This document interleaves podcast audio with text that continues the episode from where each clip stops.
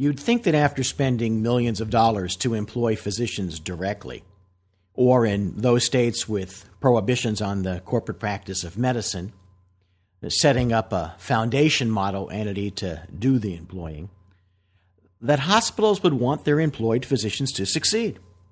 Well, they do, sort of, but only to a point. Historically, physician practice was extremely entrepreneurial. For one reason or another, chiefly related to the complexity of running a practice in today's economy, many physicians have chosen the hospital employment route. But despite any assurances to the contrary, once within the hospital's bureaucratic model, the rules change. You are managed because that's what bureaucrats do. You'll be free to develop your expertise, but not to the point that you will become a star. If you were allowed to become a star, you would obtain leverage and might leave. That cuts contrary to their ability to manage you. There's a tension to have scores of mediocre physicians on the team.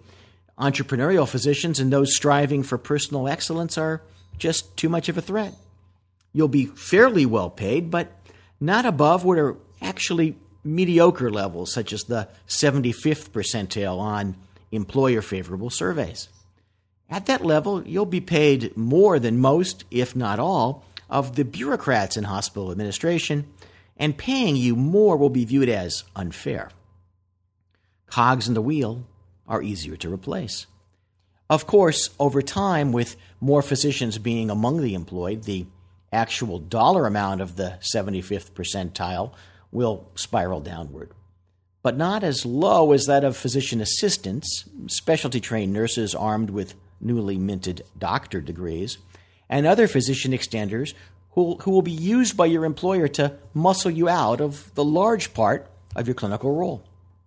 After all, to the bureaucrats in charge, even those bureaucrats in white coats, it will be done in the name of efficiency. In a way, it's like the classic Twilight Zone episode, To Serve Man. You might feel that you're participating in something greater, but the reality is that you're on the menu. It's not too late to push back against this trend, but it requires time, energy, and investment.